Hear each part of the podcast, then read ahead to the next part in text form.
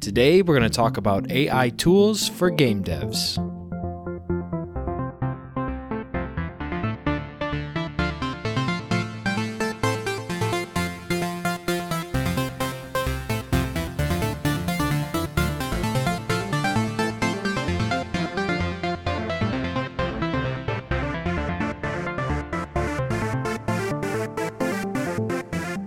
Hey everyone, how's it going?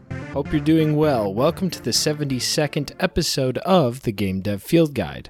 I am your host, Zackavelli. You can find me on Twitter at underscore Zackavelli underscore and tune in for game dev streams now on Tuesday and Thursday nights at 6.30 p.m. Eastern at twitch.tv slash Zackavelli underscore. We also have a open community Discord. That's probably the best way to follow along with everything. I'll leave a link for that in the show notes. With the intro out of the way, let's move on over to the Game Dev Challenge. The Game Dev Challenge is the part of the show where I provide a prompt to the listeners, and it's intended to be like a 15 minute exercise to help you reinforce the things you learned in the show. Last show, we talked about cheating and how sometimes cheats are actually good and a good way to find like really fun and interesting unlockable power ups and stuff like that. I called them gray area cheats. Episode 71's Game Dev Challenge was to design a gray area unlockable cheat or power up for an existing game. So, yeah, a lot of interesting ways you could take this.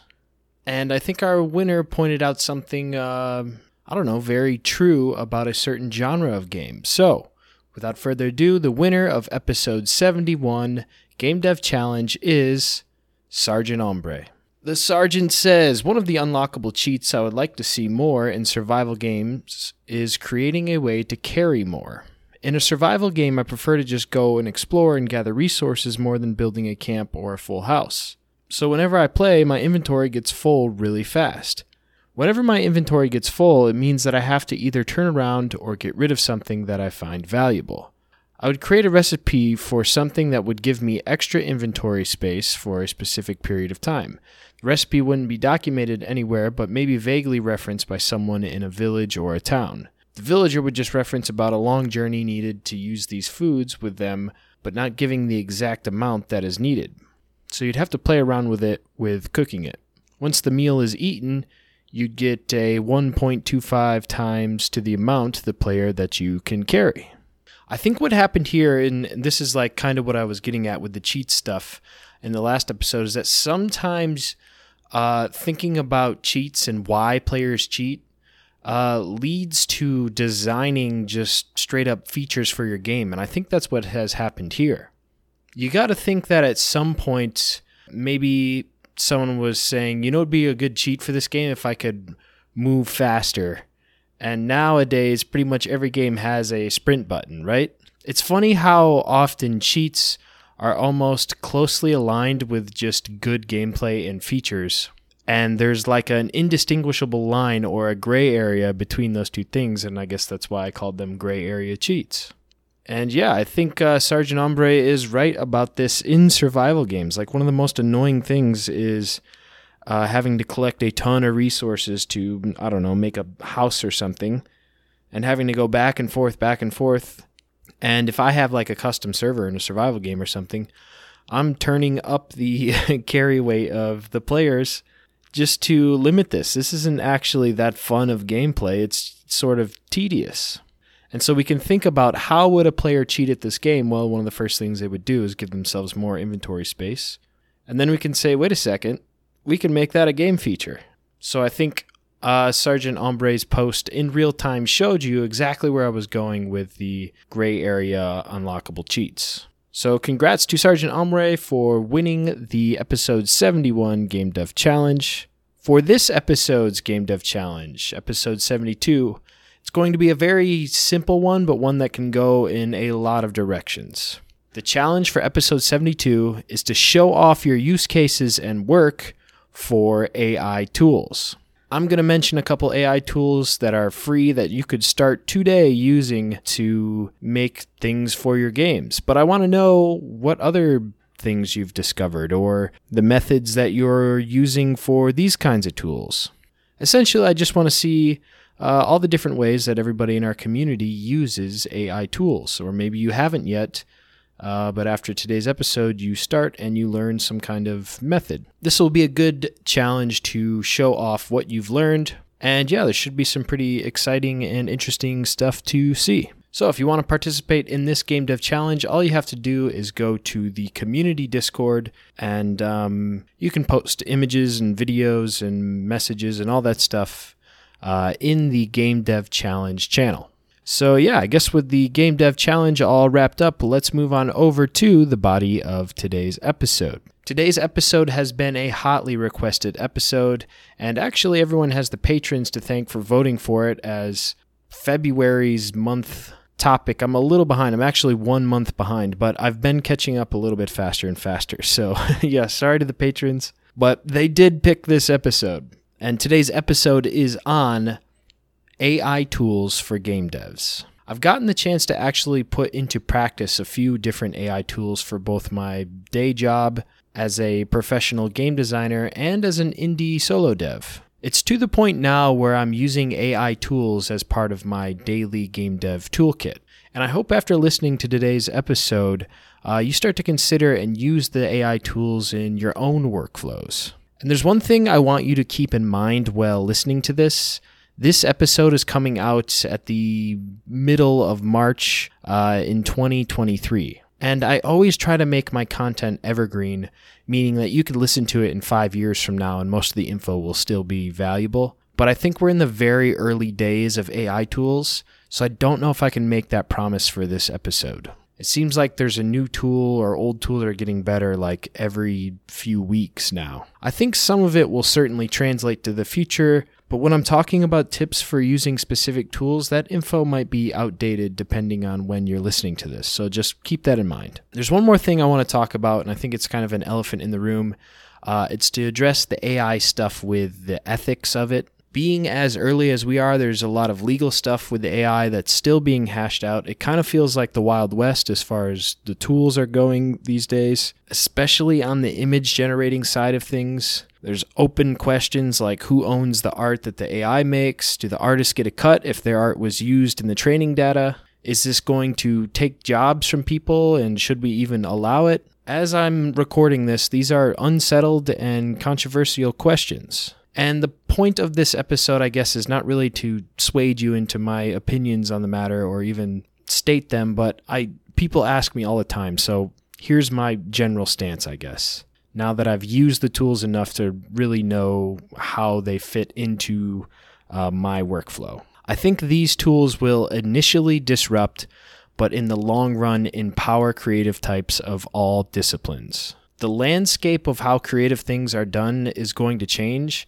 and I think that will be uncomfortable for pretty much everyone, but it's almost inevitable. And I think in the long run, if you can learn to adapt, I think you'll find yourself with more creative power than you did before, even if this AI is doing exactly what your skill set is. And that empowerment in the long run is actually why I wanted to do today's episode because I think these tips, uh, well, at least I hope these tips make you leave today and start trying to use the tools and getting comfortable with them. Like I said, it is going to initially disrupt. And I think you'll see why uh, when I talk about my uses for it. But I don't think it's like the end times apocalyptic scenario for, you know, artists or creatives or even game designers. I think these tools will just help us make games more efficiently and allow you to do bigger projects with less people. This podcast lives and dies on the value it provides the audience and I hope that you look back and see this episode and think to yourself, that's what inspired me to first start using these tools. If you're someone who's maybe on the fence. So, yeah, now that we kind of have a good feel for that, uh, let's just get started. I'm going to break this episode into two parts. Part uh, one is going to be about text generation AI tools, and part two is going to be about image generation tools. And I think I'm going to mention how I'm using them and how I see them getting used currently for game dev. And maybe later I'll mention stuff that's kind of on the horizon or ideas that are untested but are interesting. Let's start with text generation. The AI tool that I use the most for text generation is ChatGPT. Most of my experience with ChatGPT is with the 3.5 version, but 4.0 just came out. I've used it for maybe, I don't know, like half a week, and it's a lot better than 3.5. Unfortunately, I wrote a lot of this episode about 3.5, so yeah, some of the flaws I'm going to mention. It's already better, and it's been only a month. It's just crazy the pace that this thing is getting developed. But if you don't know what ChatGPT is, it's basically a chatbot, but it's the most advanced chatbot you've ever seen. You can basically talk to it and ask it questions like you would a human, and I've found it to be actually a really good partner to bounce ideas off of. Now, one of the ways that you get tricked early, and this happened to me, and I see it happen to others all the time, is it feels like ChatGPT has advanced knowledge or it's like all knowing somehow. Sort of like how you put a math problem into a calculator and you don't question the answer, you just know the calculator is right. And if it's not right, then it, you think, oh, I made the mistake because I put it in the calculator wrong. ChatGPT, though, is not like a calculator. It doesn't have perfect knowledge, and you can't expect to use it like a word problem calculator. The trick happens though, and you think this because ChatGPT speaks like it has perfect knowledge. But if you ask it something that you personally know a lot about, you'll find out that it's just beyond the surface level of knowledge on most things. One of the first things I tried to get it to do is write an episode of the Game Dev Field Guide. Some of you guys know writing the episodes is like the biggest bottleneck, and it's my least enjoyable part of the process, actually. And I asked it to write a script, and the script was written with a great, trendy podcast voice and cadence, but the actual content was shallow and sometimes even incorrect. And if you think about it, this actually makes sense uh, based on how the bot was trained. When I say trained, I just mean how the bot learned what it knows. And as I understand it, a lot of the source of that was based on the internet. So before you go taking its word for gospel about how to make a good video game, just know that somewhere in its brain it learned from r slash game dev. I, don't mean to slander r slash game dev. Uh, there are good people on there trying to provide guidance, but man, sometimes I go on there and it's just straight lunacy. Anyways, back to ChatGPT. Not only is it trained on imperfect data, but also so much game development is just partially subjective. It requires emotional interpretation and the ability to feel. If making a good game was a really complex math problem with all perfect answers, then yeah, maybe you could just ask it to come up with the perfect game. But the science of game dev is far from perfect. So the first thing to understand is that ChatGPT is flawed in its knowledge. And even if it wasn't, asking it about game dev could only get you so far because the questions themselves do not have perfect answers. Now, all of that is not to say that ChatGPT isn't useful. It may only know barely deeper than the surface answers on topics, but most of the time that's enough to get the gears moving if you're stuck. It's kind of like that friend who doesn't know as much about your hobby, but when you tell them about a problem you're having, they give like an obvious answer that maybe you overlooked. And their answer is only like 80% right, but you know enough to take it the rest of the way and it was just a really simple pattern or something that you just couldn't see because you were almost looking too hard. The key to getting useful answers from ChatGPT is considering the data source it is pulling from when you're asking the question. Now, I don't think it actually works like that, but if you treat it like that, I've found I've gotten better answers. And this is actually a test we can do live. So let's just ask a generic question like How do I make a good 2D platformer game? So if I type that into ChatGPT and ask it, it gave me um, seven steps, but they're really generic steps and not that helpful. For instance, step number five is program your game. That's like one level deeper than just saying step one, make a game. But yeah, I think this is an example of considering what I said before. It helps to think about where it might be pulling from where it learned this information from. And a question like, how do I make a good 2D platformer, is probably like a really generic Google search where the top results are those generic seven steps, uh, how to make a game articles. Let's change the question to get ChatGPT in the right headspace, or at least maybe pulling from a more educated part of its brain. So, to do that, I asked a much more in depth question. I asked, What are three things that Super Mario Bros. 3, Super Meat Boy, and Celeste have in common that contribute to their success as 2D platforming games? As you can see, this is a much more in depth question. And where would I expect to see something this in depth answered? Well, this is a little bit deeper than the Google search results. I expect to see this information in a game design analysis or maybe a video essay on YouTube. Just looking at the question, we can say that the info that comes from this is probably going to be from some sort of deeper knowledge source, either making or playing these types of games.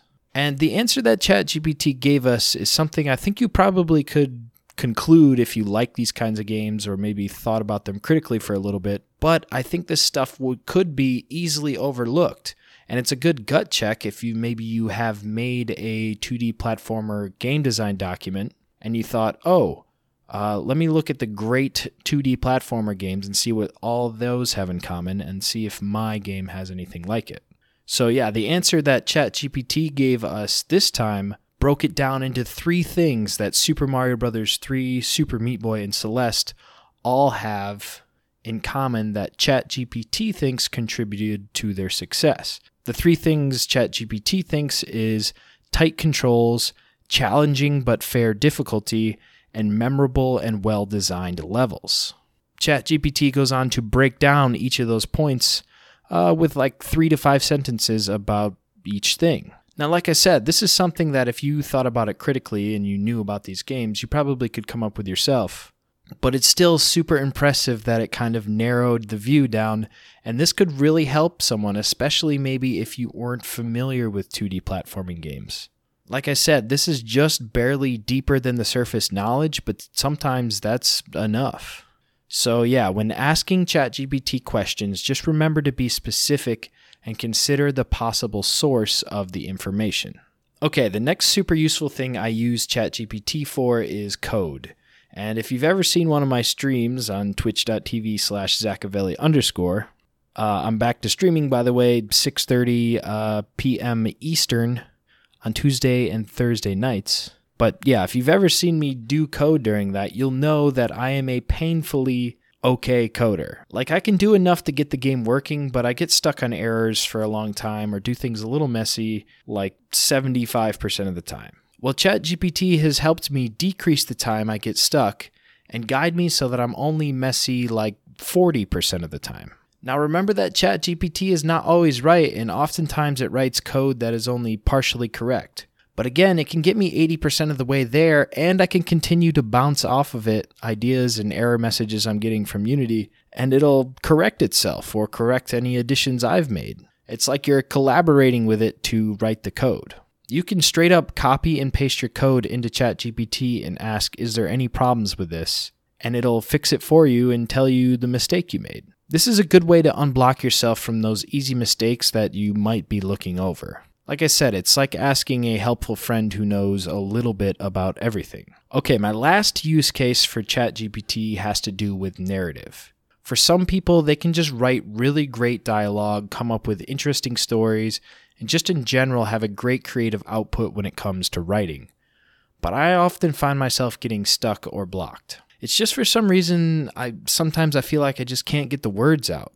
And honestly, it probably has a lot to do with like practice or knowledge about narrative writing. But as a solo indie dev, I can't be an expert about anything. I'm not really even an expert about anything, I feel like. There's just so much to know about each topic, and each topic is just infinitely complex.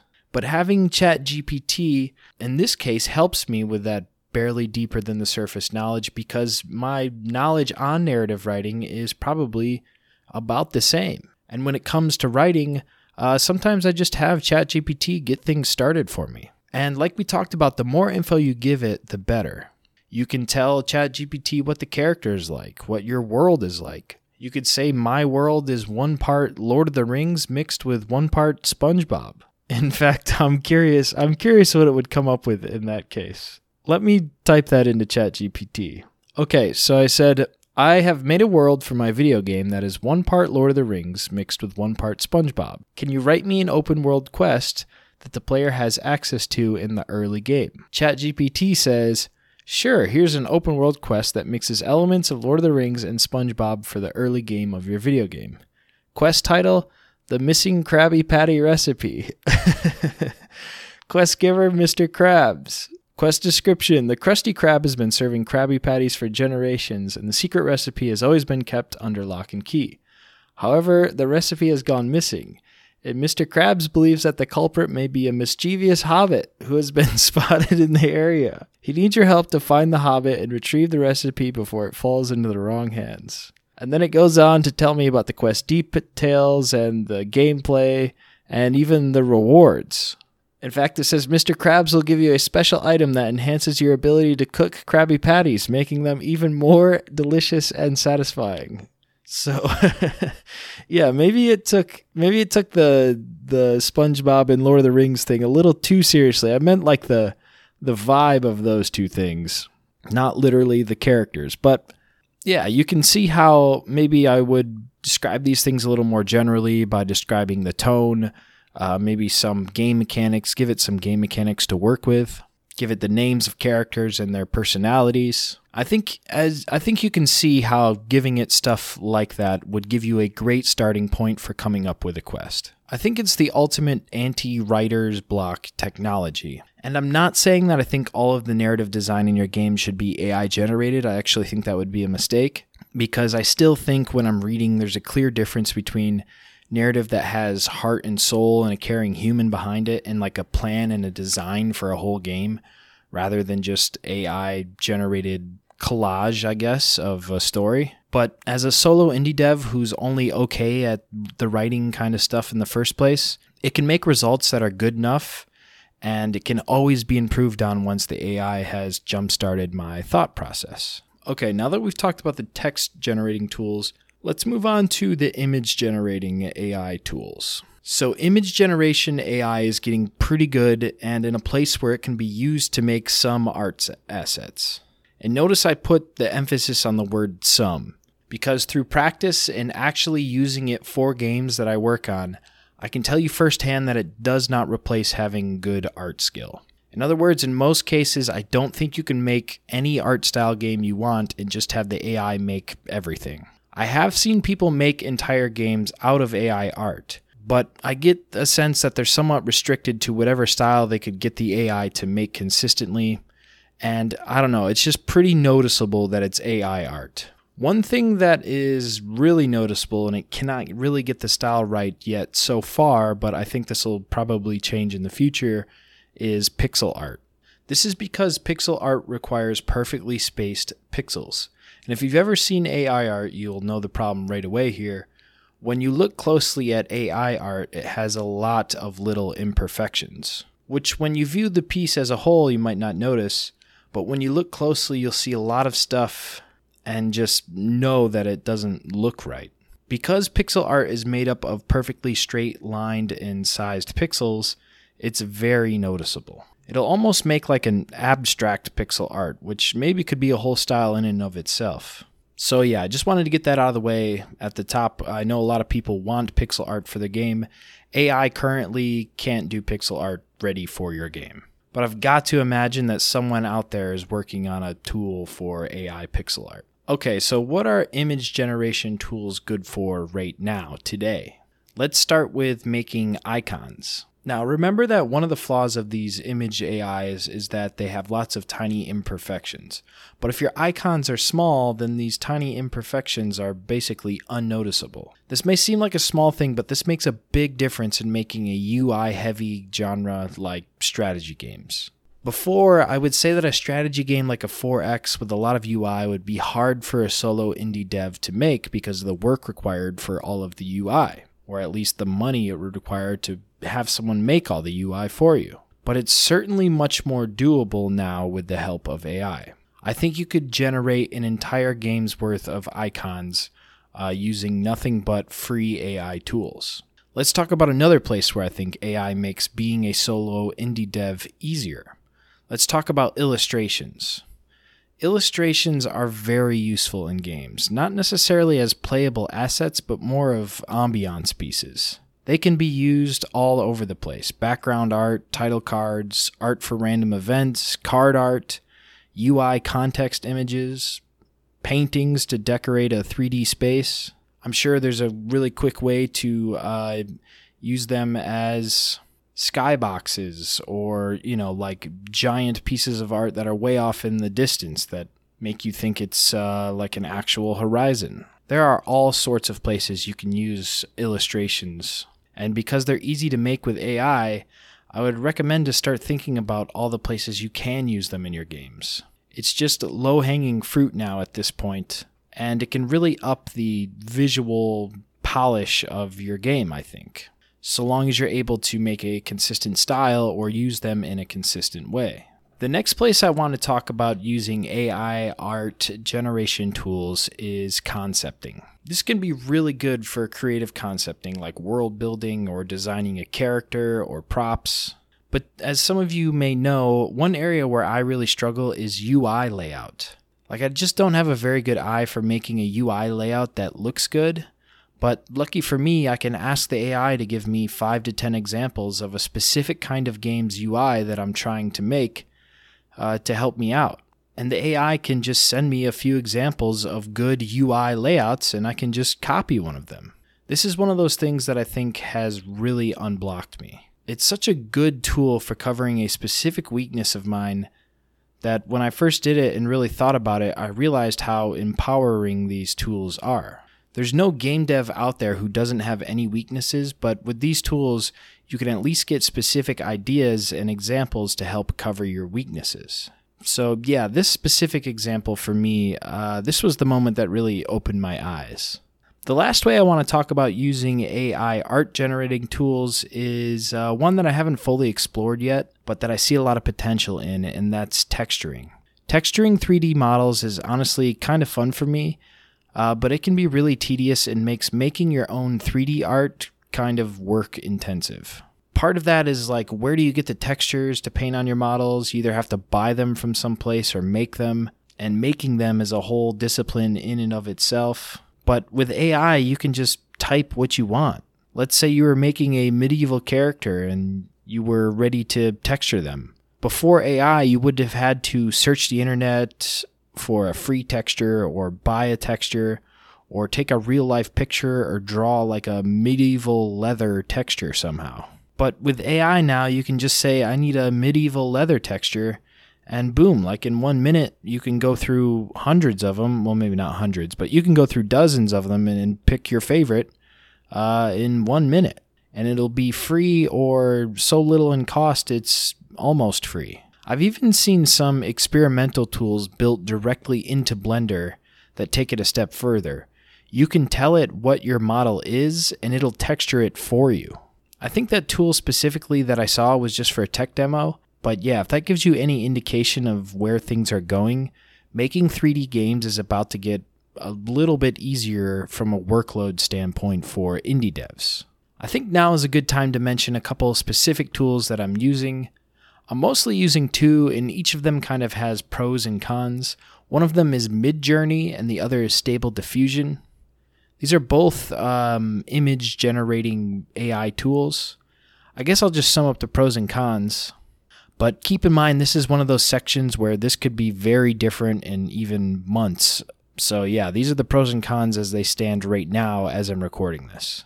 Right now, I think Midjourney has better results, but you have to weirdly use it in a public Discord with a bunch of other people are using it at the same time if you have the free version.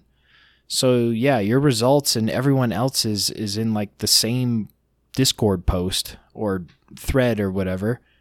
And people are constantly using it. So it's just scrolling with like tons of pictures and you have to like find yours in the mess of a thing. I don't know why they decided to do it through Discord as a Discord bot. That just is a really weird choice. And also, I think one of the cons is the free version is limited um, in terms of the number of images you can make, I think. So you might want to consider the other option which I use, which is called Stable Diffusion. Now, Stable Diffusion is totally free and I think it's open source. I found that its results are not as good as Midjourney's and require a little more finicking with the prompts. But like I said, it's free and gives you all the same power that Midjourney does. It's a little bit of a hassle to set up, but I foresee that being fixed easily in the future with a more user friendly setup and interface. And yeah, the results aren't as good, but they're still pretty good. And it's all done like locally on your computer in an actual app or some kind of UI. I think you actually have to get the UI from somewhere else, as there is no just one UI because it's open source. Now, I mentioned that the prompt needed a little messing with in Stable Diffusion. And I think now might be a good time to mention some tips I've found for prompting. Now, one of the hardest things about using AI for art is getting a consistent art style. It's the biggest blocker, I think, at the moment for making game ready assets for your games. Right now, it is straight up a trial and error process, but similar to text AI tools, the more stuff you give it to work with, the better. There's a tool I like to use, and I think it's specifically made for Stable Diffusion, but it's called lexica.art. It's actually a website and it describes itself as a search engine for stable diffusion. But basically, when I'm looking for a consistent style, I search for it on Lexica and figure out what kind of prompts are generating the kind of art style I'm looking for. And you'll find that there is certain keywords that seem to be really important for getting that specific style. But figuring out what those keywords are is sort of a trial and error process. That's why a search engine for these kinds of keywords attached to the images is super useful because you can kind of make use of other people's trial and error. So, yeah, I hope that helps. Uh, Lexica.art is pretty useful and hopefully reduces some of your time in that trial and error process. Okay, this has gone on pretty long, and maybe sometime down the line we'll have to do a part two, but let's stop here and recap. Today's episode was about using AI tools for game dev. Remember that some of this info may be outdated by the time you get around to hearing this, so just keep that in mind. We talked about two kinds of AI. Let's start with text generating AI. The best text tool right now is ChatGPT. Remember, ChatGPT may sound like it has perfect knowledge, but it doesn't. So keep that in mind when getting information from it. Remember to be specific in your questions and try to consider the source it's getting its information from when framing your question. It can also be good to use as a friend or a collaborator that helps you code. Sometimes you can just straight up give it your code and ask what's wrong with it, and it will work with you to help you fix it. Remember, it can also be maybe the best anti writer's block technology ever made. For narrative, it can pretty much always get you at least 80% of the way there, or get the gears turning in your head so that you can not have those blocks while coming up with narrative. So, yeah, overall, I guess you can just treat it like an informed person that you can bounce ideas off of. Next, we talked about image generation tools. They're great for making things like concept art, icons, and illustrations. My personal favorites right now are Midjourney and Stable Diffusion. Stable Diffusion is free and open source, and Midjourney is mostly free and has really good results. Remember, similar to the text generation tools, you want to be specific in your prompts. Give it as much information as you can. And to help guide those prompts stylistically, you might want to use something like lexica.art to find those certain keywords that seem to produce what you're going for. So, yeah, I hope this episode is inspiration for you to start incorporating AI into your game dev toolkit. I don't think we've even scratched the surface of its capabilities for games, but I think if you start getting familiar with it today, you'll learn to use it effectively for your game dev projects. And ultimately, in the long run, I think you'll be able to do bigger projects, bigger ideas, and overall better games with the help of AI. So, yeah, that's going to do it for me today. If you have thoughts on AI tools, and I'm sure that you do, it seems like everyone does, uh, feel free to message me on our public Discord. Let's have a discussion about it. Or you can tweet me at underscore Zackavelli underscore.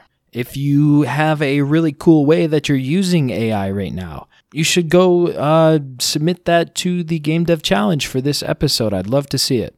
You can do that on our public Discord.